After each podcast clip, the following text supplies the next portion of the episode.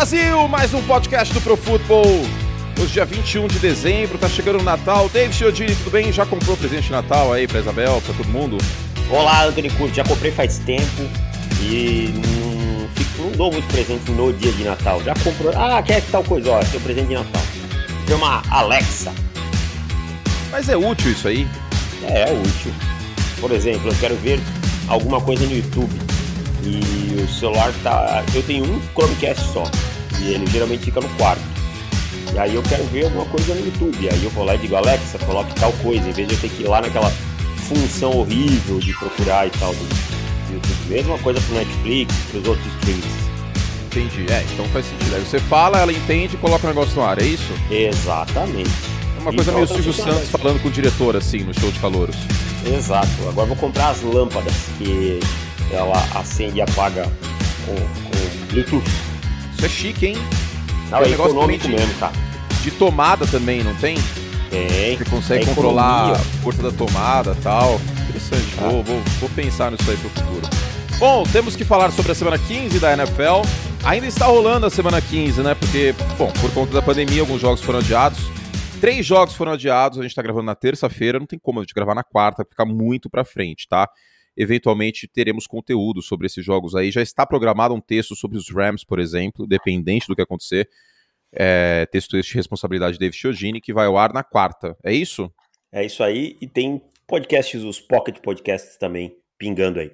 Ok. Por favor, mandem o feedback se vocês estão gostando desses pocket é, podcasts, etc. A gente está fazendo a mais neste final de ano, mas a gente precisa do feedback de vocês para saber se a gente mantém, se a gente diminui um pouco, se a gente aumenta e todo o resto, tá? O feedback de vocês é muito importante. No caso, esses podcasts para os assinantes, né? Apenas para os assinantes, que é quem paga as contas desse site, David Chiodini. Bom, o que temos para falar hoje? Muita coisa, né? Tem bastante Patriots e coisa. Colts, já falamos, né? Já no domingo, né? Teve Já texto falamos, aí. é. Texto, te- teve, teve texto, aliás, teve dois textos sobre esses dois times. Fiz sobre o Jonathan Taylor, fiz sobre o New England Patriots, que tá tudo bem, tá? Pode dar ruim? Pode. Mas tá tudo bem por enquanto.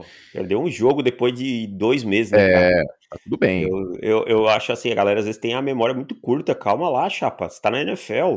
Não tem como ficar três meses invicto. É raríssimo isso aí. Eu acho que a memória curta vale para os dois lados. Vou te dar um exemplo. Não acho que a situação em Kansas City esteja que nem an- anos anteriores. O time tem a folga, ok, mas não é um Kansas City Chiefs que botava medo até não poder mais, que o torcedor não dormia à noite sabendo que o time ia jogar contra os Chiefs no dia seguinte. Até porque o fator que mais dá medo em Kansas City não é a defesa que tá jogando muito bem. Tudo bem, É é, uma boa defesa. É o Patrick Mahomes. Né? E o Mahomes não tá na mesma fase do- dos últimos anos. Então, não é aquele time que dá medo. Aliás, eu vou ser bem honesto. Esse ano nenhum time dá medo na NFL. Não, nenhum time dá medo. Acho que esse é o, é o grande ponto, né? Na- tanto na Conferência Nacional como na Conferência Americana. Tem os melhores times, claro. Os Packers, os, ah, os Buccaneers, os Cowboys, os Cardinals, os Rams do- de um lado. É, faltou algum? Não, é isso, né? Na NFC. Na Oh. AFC, os Chiefs, os Patriots e todo o resto. Agora, só uma coisa aqui. ah, você vai conversar com o Bulho na prévia da rodada, que eu estou fora nessa, nessa prévia aí, porque eu estou focado nos bowls ah, do college football nesse final de ano, né? Tem dia que eu dobro, faço dois bowls, por exemplo, então o Bulho me, su- me substitui nessa semana e na próxima. Mas existe um cenário muito plausível, não precisa necessariamente apostar nisso agora, mas existe um cenário que Buffalo fica fora da pós-temporada se perder para os Patriots semana que vem, hein? É um cenário bem, assim, tipo, é, é como você falou, é plausível mesmo, sabe? Tipo, a falta de senso de urgência de Buffalo em transformar um bom time em resultados pode colocar numa situação complicada no final da temporada. Eu acredito que isso vai acontecer? Não. Não, não acredito. Minha opinião, né? Mas eu acho que Buffalo é pode vencer no England, inclusive, nessa próxima semana. Esse jogo Até aí porque- não é aberto. É, e até porque tem uma coisa a se monitorar, que são alguma, alguns desfalques em New England, né? Por conta do Covid, e dois jogadores com concussão no corpo de wide receivers e tal. Porém, é uma situação realmente que eu não esperava é, a gente estar conversando pós semana 15, sabe? Não, jamais. Jamais, jamais, jamais. Até porque Buffalo entrou como é, o desafiante principal ao Kansas City Chiefs na Conferência Americana. Os Chiefs se recuperaram, muito por conta da força defensiva. E vale lembrar que os Bills não têm mais o Tredavious White, né? Tá fora da temporada. Então, essa é uma perda considerável na defesa. Falando em, bom, em crise, que em Buffalo ainda não existe crise, pode acontecer, mas não existe. Agora. Crise no palestra. Em Arizona, eu acho que já dá para ligar o sinal amarelo, pelo menos, porque o jogo contra o Buffalo, o Indianapolis Colts é muito duro e na outra semana pega o Dallas Cowboys. Esse calendário de Arizona é bem ingrato no final da temporada. É. E acho que o último jogo é Seattle, né? Que é rival de divisão. Então, tipo, tem aquela aquele gostinho assim, se os caras puderem dar aquela espetada para machucar, vai acontecer. É... Cara, o que preocupa não é perder para os Rams, é ser dominado pelos Lions, né? E, é, e dá mas pra usar perdeu, a palavra mas dominado, né? Perdeu para os Rams de uma maneira feia. Eu não senti Arizona naquele jogo em nenhum momento. É, eu acho que assim. Lembra que eu te mandei no principalmente- zap, a gente até comentou no, no, no pod. Eu acho que no momento que voltou para o segundo tempo, esse time não, não voltou com a fibra para vencer um jogo daquela magnitude. Né? Esse 33 a Agora. 23 engana, cara. É. Agora, quando você olha para o time, quando o time jogou contra o Detroit Lions, a forma como o time jogou, me parece um time totalmente displicente. É, é, bom, o que, que dá medo aqui para Arizona é o seguinte: o, se a gente olha só o box score puro, sem ver o jogo, não parece que foi um jogo tão feio de Arizona como de fato o foi. Porque o Kyler Murray teve 250 jardas, teve só uma interceptação. O Edmonds teve 53 jardas de Color 39, então quase 100 jardas terrestres. O jogo foi em Detroit. Então tem várias, várias maneiras de passar pano. Só que o que a gente não pode esquecer, no segundo quarto, esse jogo estava 17 a 0 já para Detroit. Exatamente. E, e o Kyler Putz. Murray, e aí quando a gente vê o jogo, Davis, o Kyler Murray não foi pressionado. O Kyler Murray não conseguiu conectar passe em profundidade. Foi uma em- empacação tática mesmo. E assim, ó, a linha ofensiva também não conseguiu, em determinados momentos, abrir espaço suficiente, porque às vezes você olha o box score, que nem você falou, você tem a impressão que os caras correram bem. Às vezes correram em situações inúteis, tipo, ah, segunda para 13. O cara correu 7 jardas. Pra defesa tá tudo certo. Sabe um Entendeu? box score que engana também? Ah, A gente vai falar daqui a pouco. É que a gente não vai falar do ataque desse time e como eles se enfrentam em breve, acho que é legal. O jogo terrestre de Dallas estava muito bem no primeiro tempo. É que aí depois era a situação de queimar cronômetro e ficou, tipo, exato. Aí parece que não- o jogo. Aí é. parece que não fluiu, mas o primeiro tempo estava muito bom. E não dá pra perder pra Detroit assim, cara. É inconcebível um time que tá brigando pela folga na Conferência Nacional perder pra, pro Detroit Lions em dezembro, cara. Se essa derrota é em setembro, em outubro, eu passaria um pouco de pano. Mas em dezembro tá muito complicado. E tem um dado interessante: a gente, não, a gente trocava isso pela idade dele. Mas desde que o J.J. Watt saiu com lesão, essa defesa de Arizona sofreu para cacete. Eu tenho os dados aqui. Antes do, do com o J.J. Watt, 16 pontos por jogo cedidos. 31% de pressão.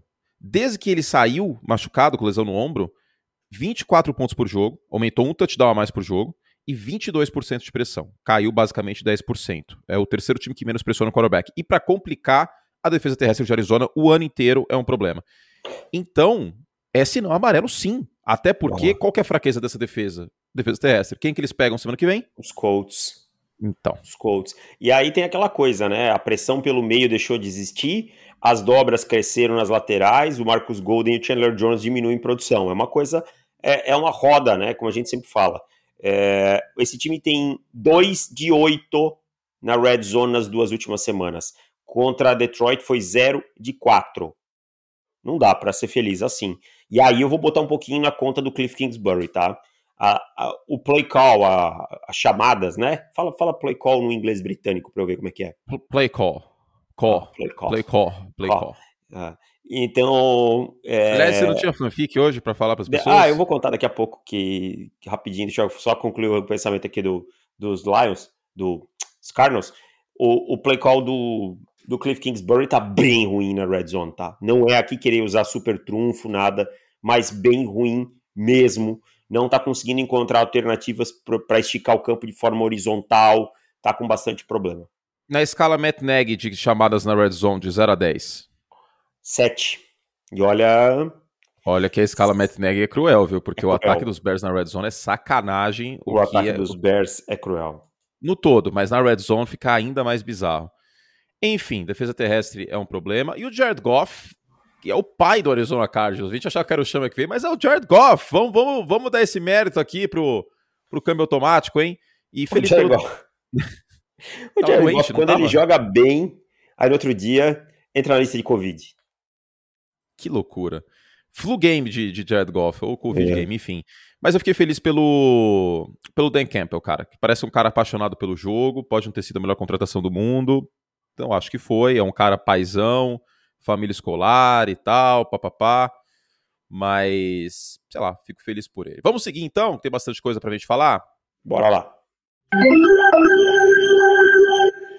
Bom, Giants e, e, e, Cowboys, todo respeito ao torcedor dos Giants, mas não tem muito o que falar sobre o New York Giants nessa altura do campeonato. Daniel Jones não joga mais este ano, inclusive, com aquela lesão Albert, no pescoço. O Albert Breer, desculpa, hoje de manhã, trucou que ele não volta mais para Nova York e que os Giants devem fazer uma investida forte pelo Russell Wilson. Calma, ele trucou falando que não volta ou trucou dizendo ele volta? Que o Daniel Jones não volta.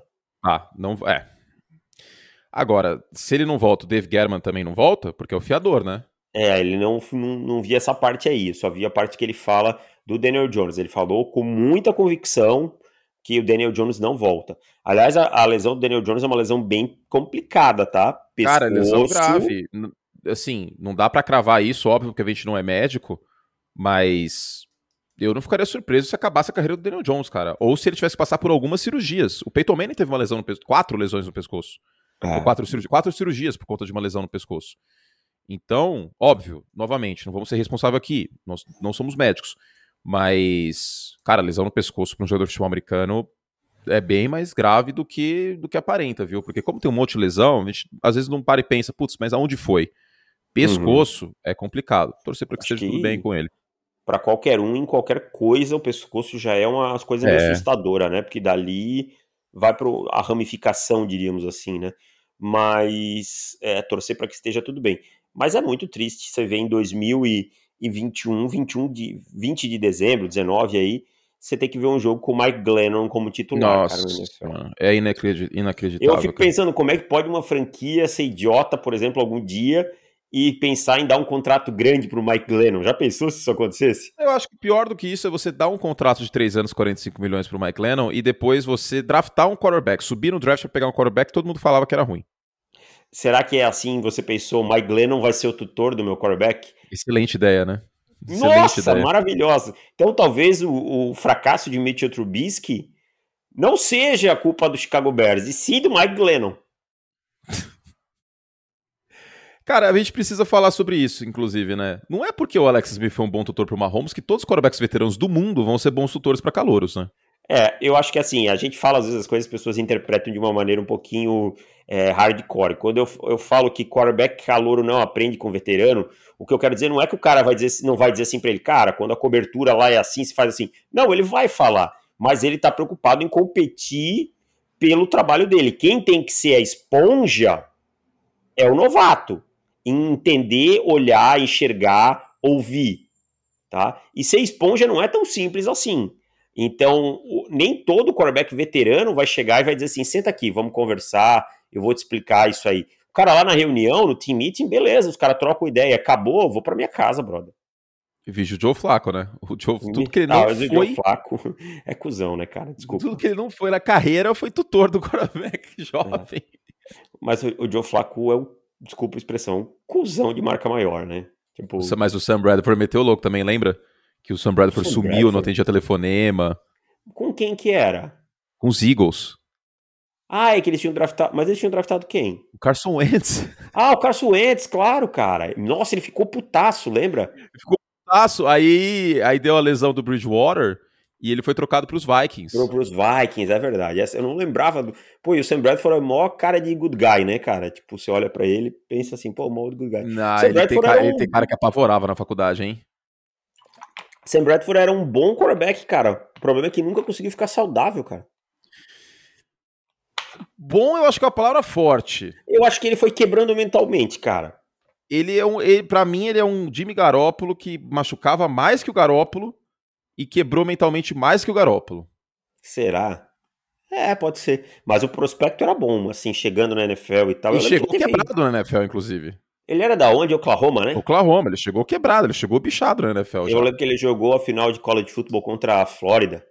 Timaço da Flórida, que tinha Lewis Murphy, Percy Harvin, Tim Tebow e tal. perdeu aquela final de nacional para eles. Sobre a defesa dos Cowboys tem um texto que você fez, mas imagino que você queira falar um pouquinho aqui sobre, né?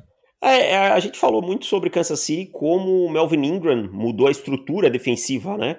Uhum. Por conta de mover o Chris Jones pro lugar dele e tal. A volta do DeMarcus Lawrence, o Randy Gregory também, mas principalmente o DeMarcus Lawrence, também aconteceu. O Dan Quinn é um coordenador bem inteligente nesse ponto. Então ele sabe mixar coberturas, mixar, mostrar algumas coisas. E o Micah Parsons está mais solto para jogar na função de linebacker, sabe? É... Ele tá mais solto aí para a função dele de campo. Então eu acho que que tá valendo a pena, assim, tipo, a volta do Lawrence impactou bastante. O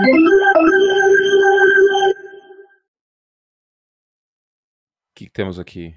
Bengals e Broncos, né? Que a gente não, não ia falar, mas Drew Locke você quer falar sobre, porque teremos ele de volta, né? Cara, eu só quero falar que os Bengals novamente mostrando que é um time que tem condição aí de brigar, né, cara? Pela defesa também. De eu acho que esse é. é o boi que a gente precisa dar. A defesa dos Bengals. Trey Hendrickson tá jogando demais é, nessa temporada. É o segundo com mais pressões na liga. Só o Max Crosby tem mais. Outro que é um destaque positivo também. Então esse time tá na briga aí pela essa AFC North, que é uma terra de ninguém, né? Uma guerra louca assim e tal. O Denver Broncos, acho que essa derrota meio deu uma, uma sepultada, porque ainda vai ter o Drew Locke como quarterback na próxima semana. Ted Bridgewater entrou no protocolo de concussão gravemente. Então acho que os Bengals merecem aí um olho nos Bengals. Se você me pedisse hoje, escolhe um time para ganhar a AFC North, eu apostaria nos Bengals. Hoje eu apostaria nos Bengals também. A melhor comissão técnica, o melhor treinador é o John Harbaugh entre esses dois times, tá? Eu ainda não confio no Zach Taylor. Mas em meio a tantas lesões em Baltimore, é... e foram valentes contra os Packers, daqui a pouco a gente fala mais sobre, inclusive. Mas em meio a tanto caos desse aspecto, eu acho que Cincinnati tem um elenco mais saudável, tem uma defesa interessante, tem um, um quarterback que tem seus problemas com interceptações, mas também consegue ganhar jogos.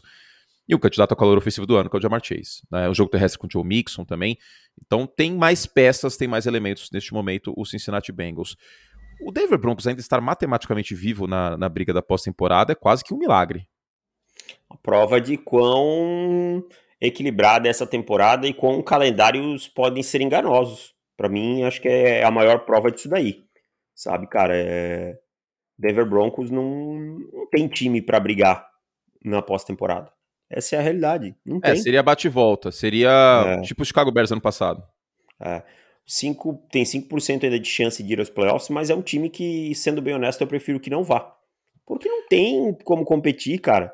E, e Denver tem que parar com essa esparrela de cinco anos aí de querer lidar com quarterbacks meia boca e achar que vai ganhar de algum jeito com esses caras. Não dá. Ou acha um prospecto para desenvolver, mas um prospecto, desculpa a expressão, pica, ou vai atrás de um big name no mercado e acabou. Senão vai ficar no, nesse limbo da mediocridade. É, é, também concordo. A pior coisa que tem é isso, ainda mais durante tanto tempo. Well, uh, seguindo. Bom, David Chiodini, foi inevitável. Tínhamos que fazer um reajuste no plano mensal. Então, quem pegou promoção pegou, quem não pegou, não pegou mais, tá? Mas não, ainda tá compensando muito o plano mensal, em R$14,90 por mês para você assinar o Pro Football uh, mensalmente. Mas o preço do anual segue, tá? Segue aquele antigo, antes da promoção, 12 de 12 reais. Então, em 12 vezes de 12 reais no cartão.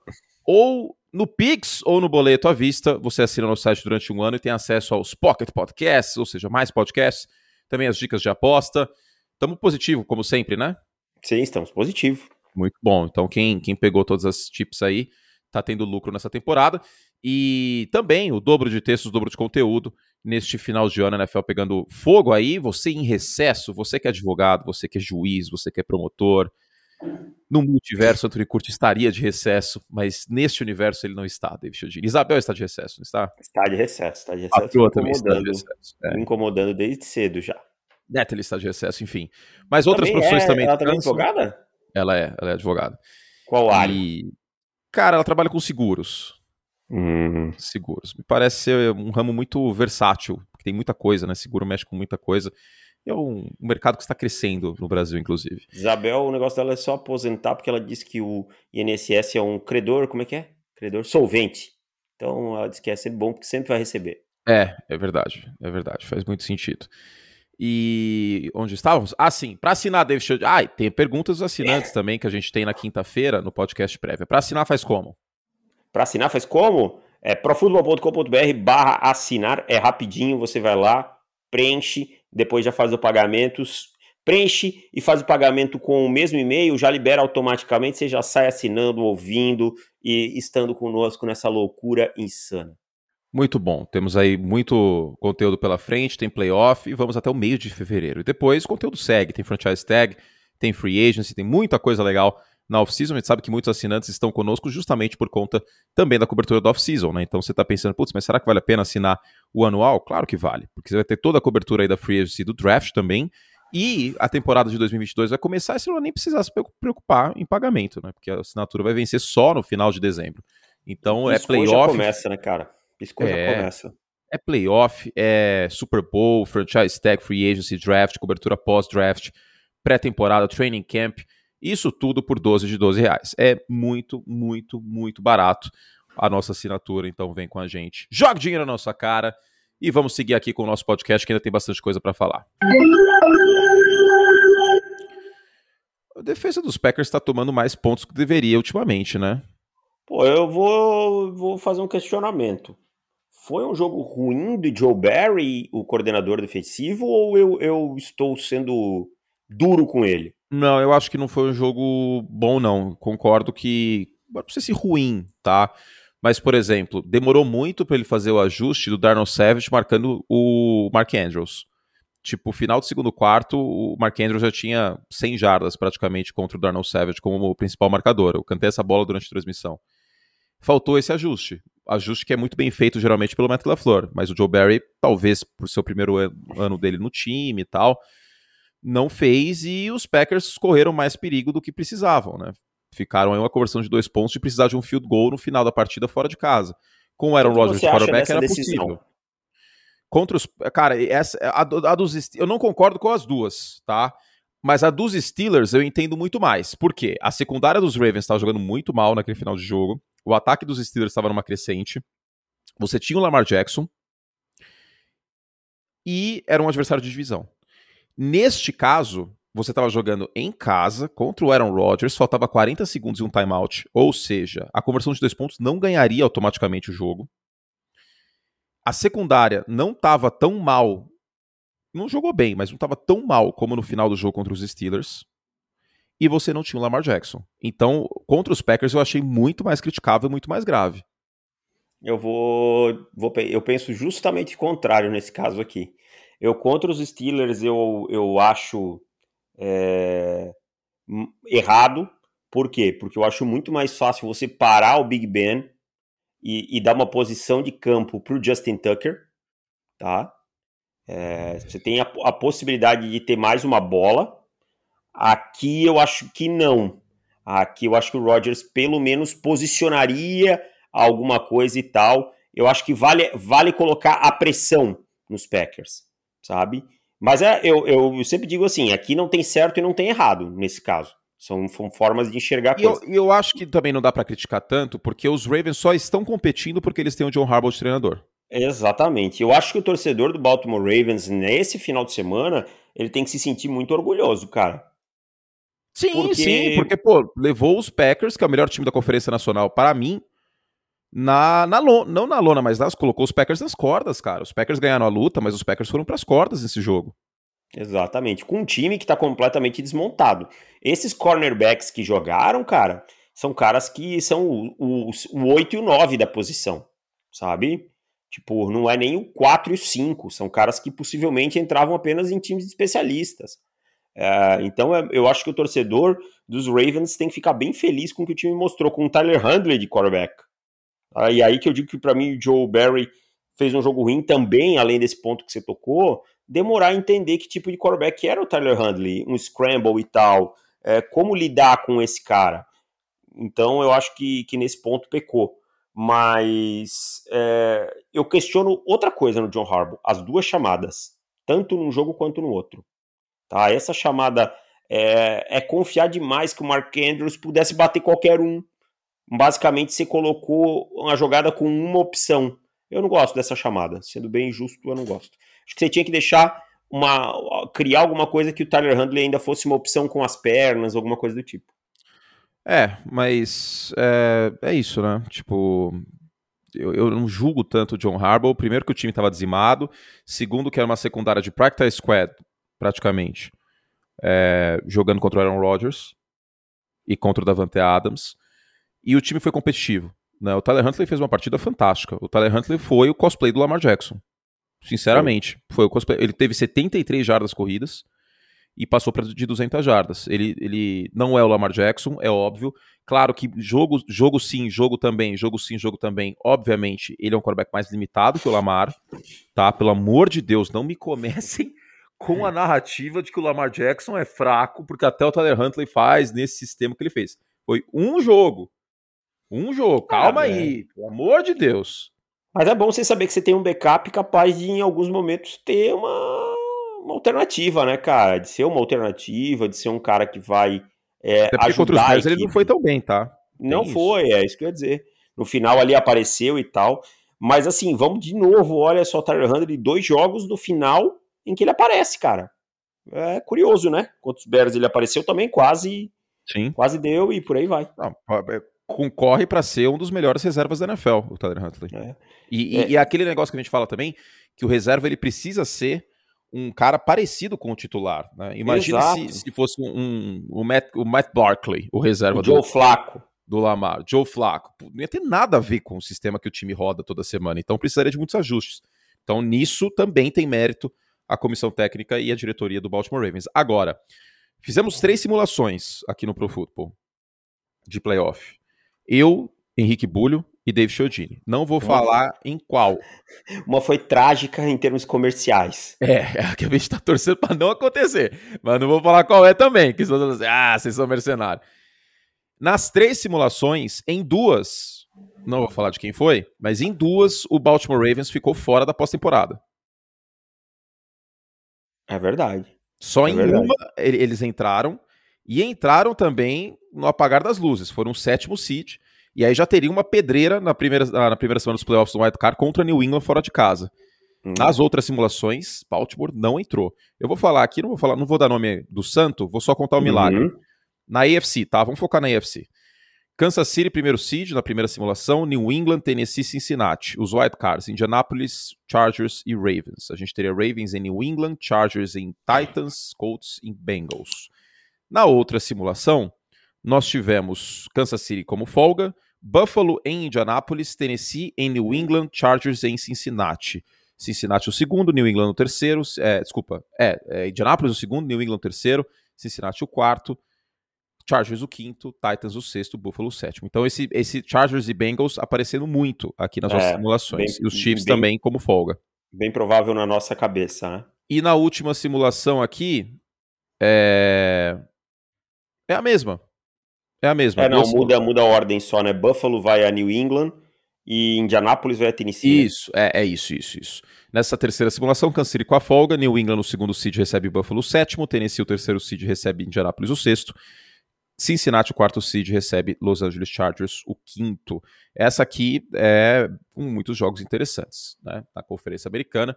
Vamos ver o que acontece, mas acho que uma coisa dá pra gente não cravar, mas indicar de que o Kansas City Chiefs vence a divisão, né? Acho que tem a, única coisa certa nesses playoffs da AFC por enquanto é isso.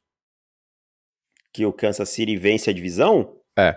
Sim, sim. Sim, isso aí sem dúvida. Agora, existe uma simulação também que Miami entra na pós-temporada e Miami fica à frente de New England, porque venceu na semana 1. Se eles terminarem com a mesma campanha, o desempate é dos Dolphins, hein? Ah, e para eles terminarem com a mesma campanha, New England, ah, eles vão ter que ganhar mais uma vez lá na 17, né? É, na 18. Os Patriots 18, teriam que perder para os Bills e perder para os Dolphins. É. A situação em New England não é grave, não é complicada, não é apocalipse, não é crise no palestra, exclamação. Mas New England, se perder para os Bills e perder para os Dolphins, se complica mais do que deveria, tá?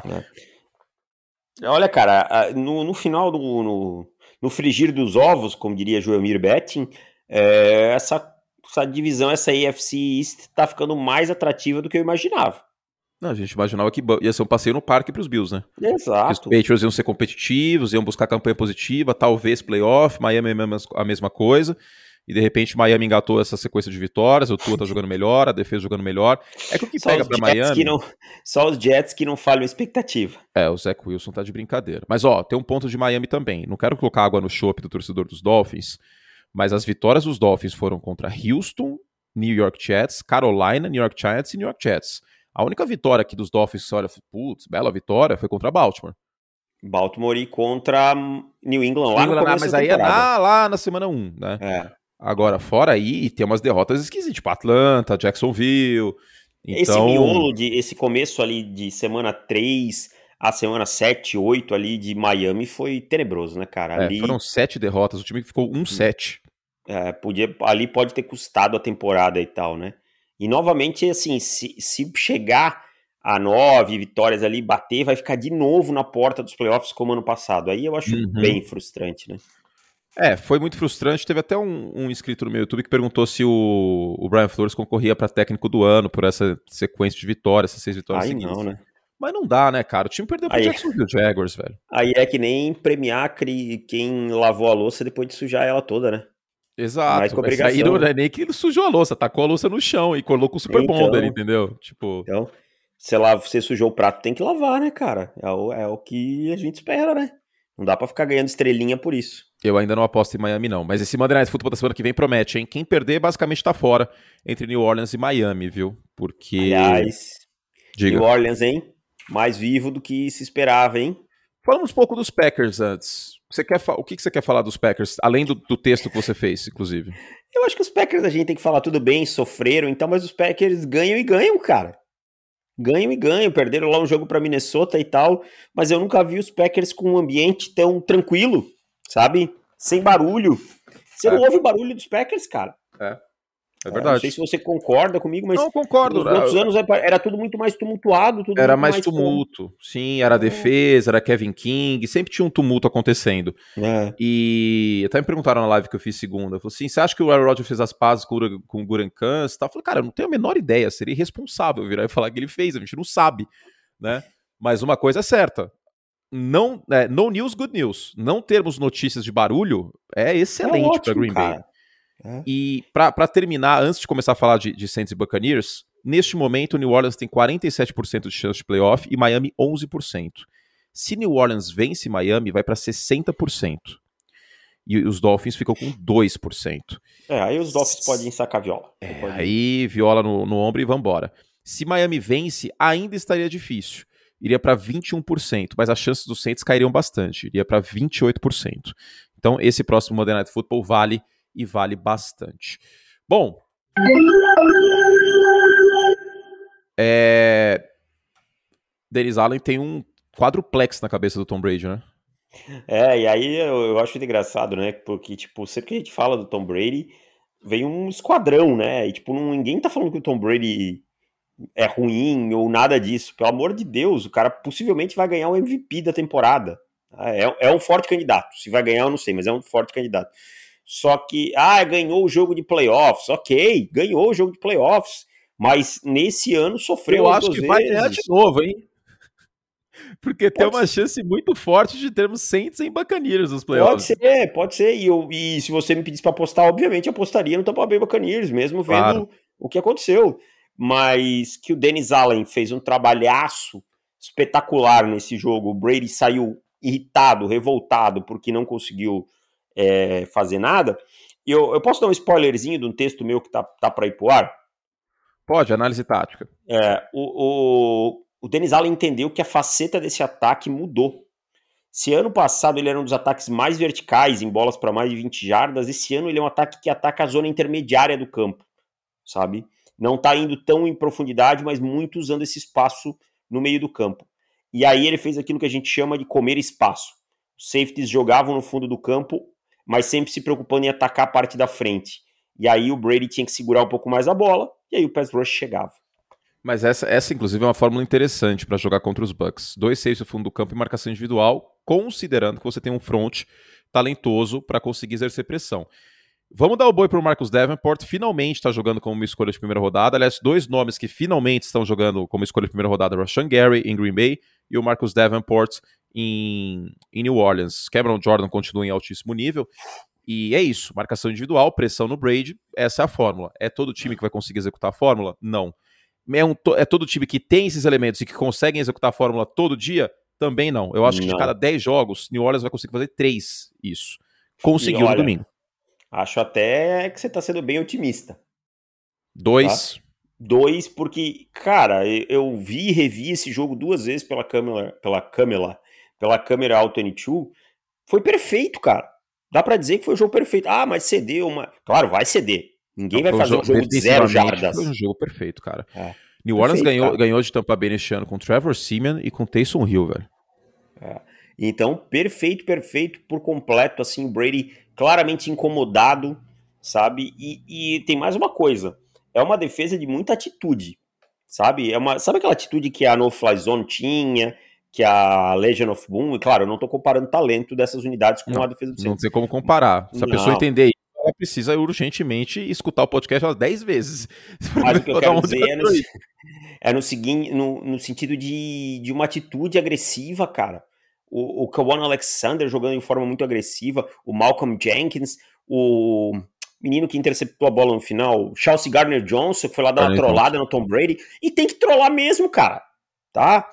Porque o Brady é, não, não é um ou dois que já são relatos que ele fala bastante durante o jogo também, e faz parte do jogo, sabe? Faz parte do jogo. Ele não desrespeitou o Tom Brady, a instituição, o quarterback, o maior jogador. Ele, ele tirou uma onda de um cara que ele venceu ali no campo na hora, como o Brady falou, um pip, pip, pip yourself lá para sideline e ninguém tá achando isso um desrespeito assim, tipo, ah, esse cara. Calma lá, gente. O que acontece dentro do campo fica dentro do campo. Você já reparou? É meu grande ídolo, vocês sabem disso, tá? Nunca escondi isso, tal, papapá.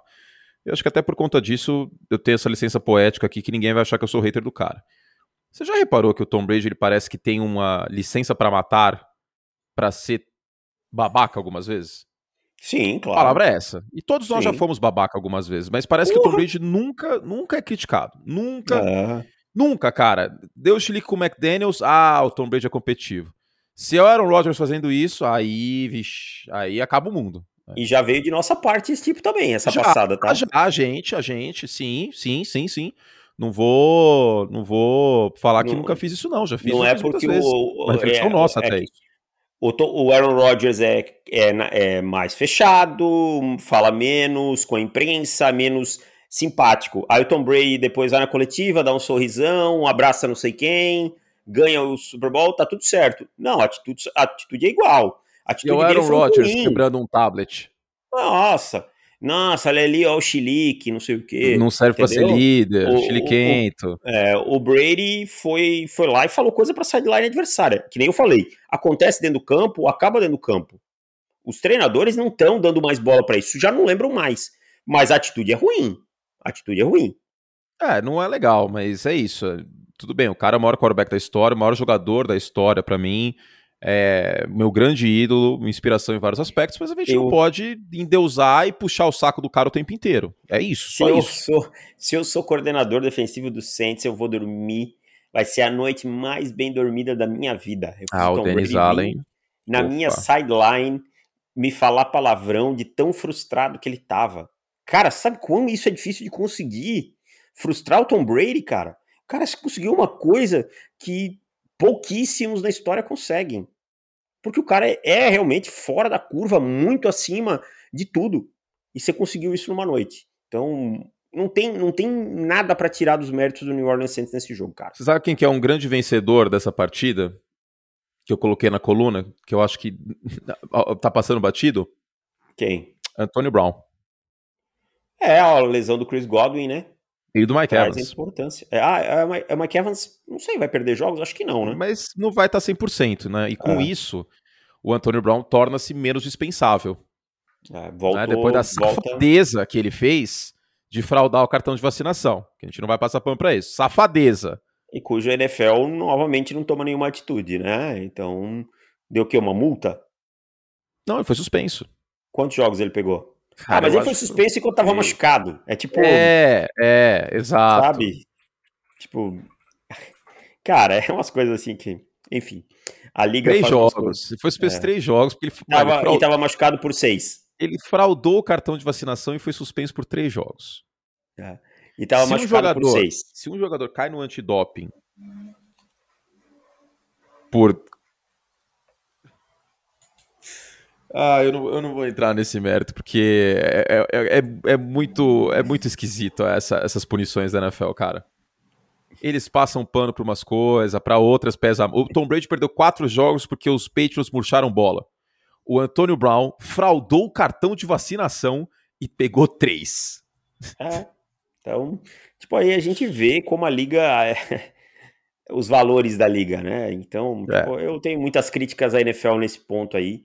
Tal. E, e que bom Acho que somos independentes para descer a lenha se precisar também, né? Acho a NFLPA um cachorro. Não tem aqueles cachorro que fica no portão, late, late, late. Quando você abre o portão, ele corre para dentro? Acho Cara, a, o, a diretoria da Associação de Jogadores da NFL, NFLPA, deveria fazer um intercâmbio, passar um tempo com a diretoria da, da Associação de Jogadores do Beisebol.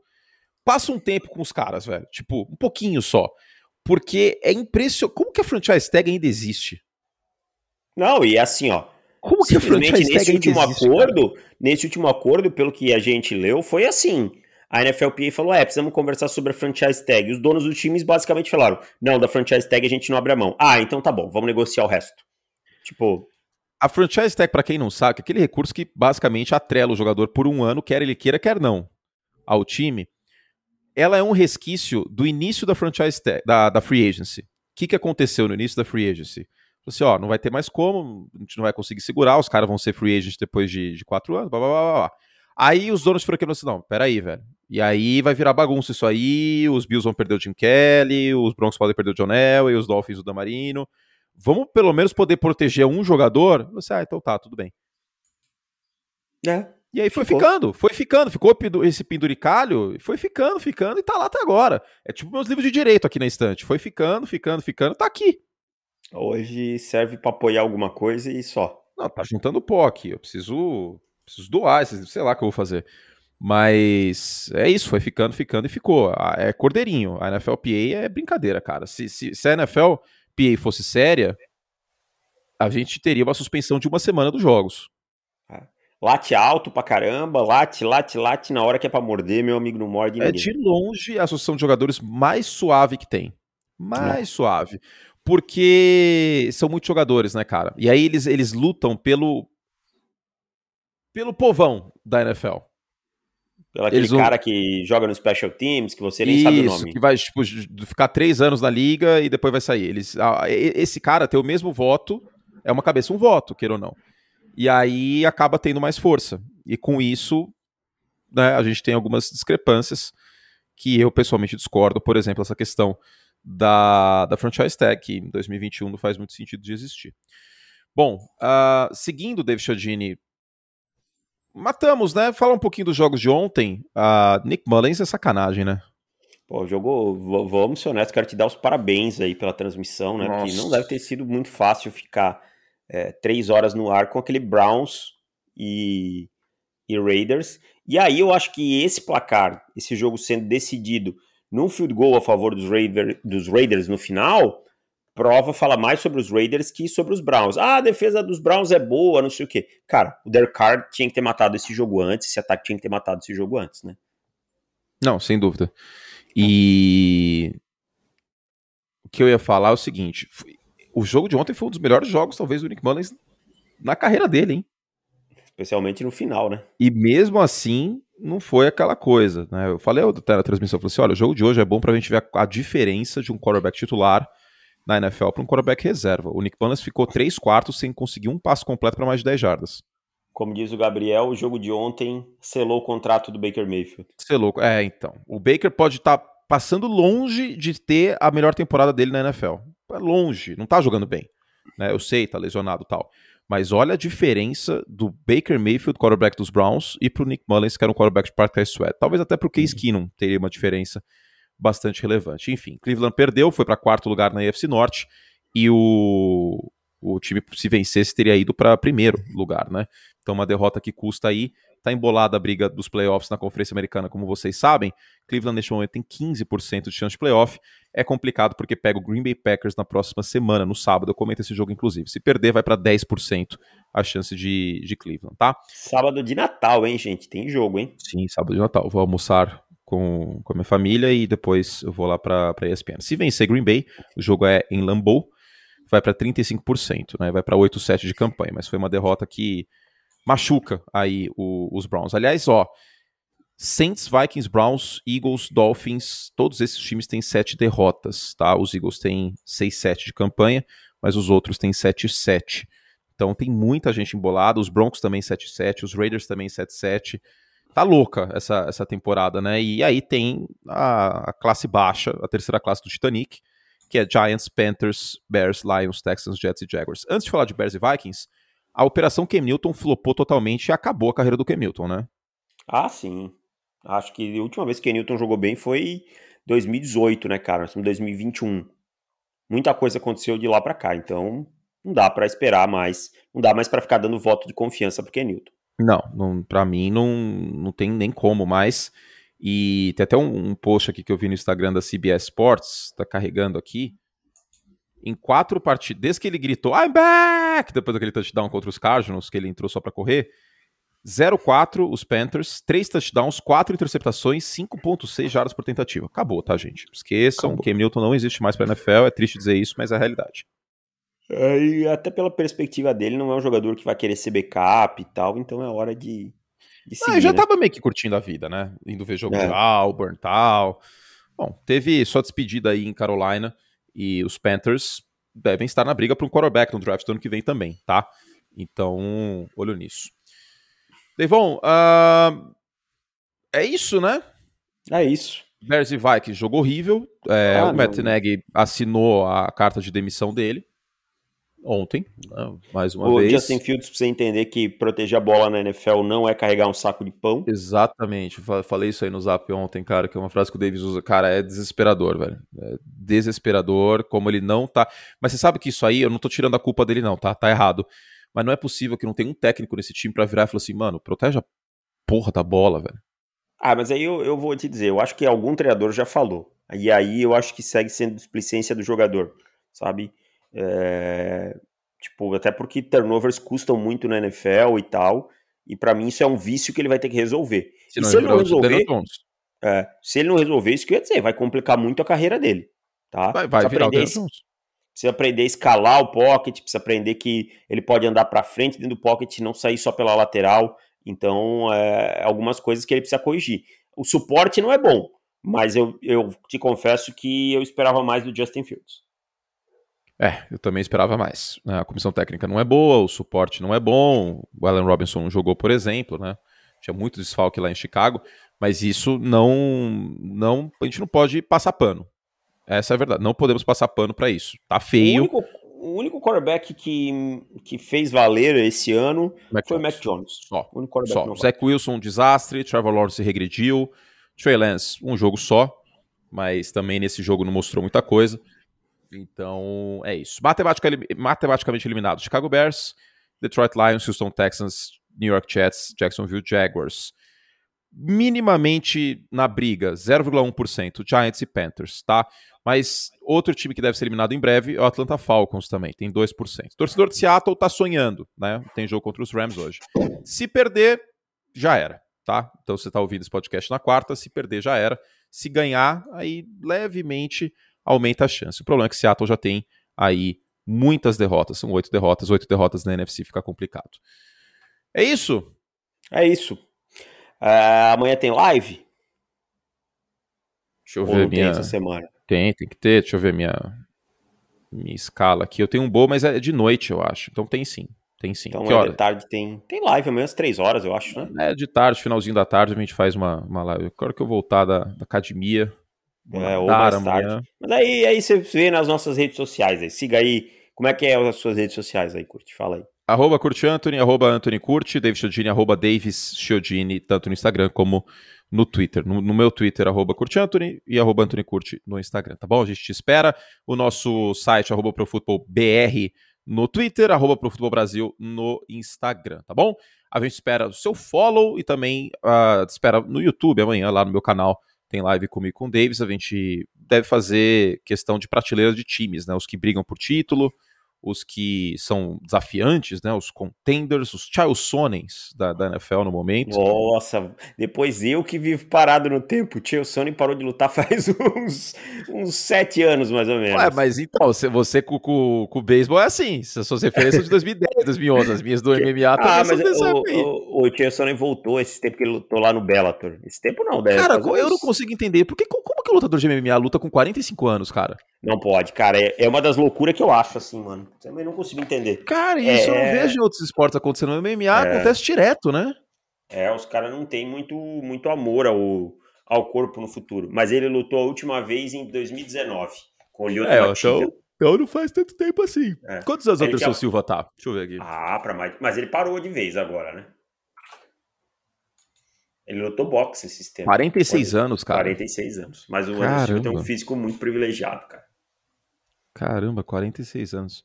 The Spider. O, o, o MMA, eu, eu, fico, eu fico sentido, Davis, porque foi uma coisa que subiu muito porque tinha brasileiro e depois acabou, acabou caindo um pouco, né? É, eu acho que passou um pouco boom, mas não foi só por causa dos brasileiros, não, cara. Acho que ah, outras organizações surgiram. O Aí UFC diluiu um pouco. Diluiu um pouco. O UFC também trata mais como show, às vezes, que como esporte, e por aí vai, cara. Acho que que é muito é bem mais nichado até que futebol americano. Entendi.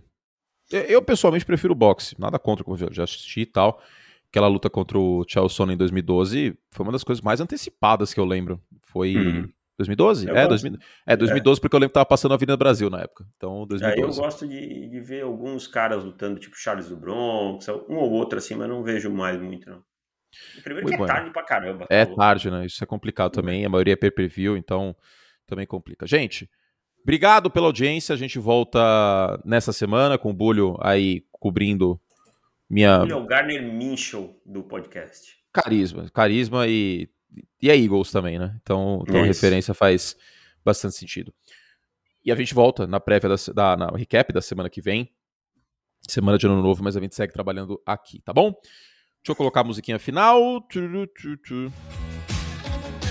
Obrigado Davis, meu parça. Obrigado a você, ouvinte. A gente se encontra semana que vem para mais conteúdo pro futebol.com.br barra assinar. Tchau. Valeu.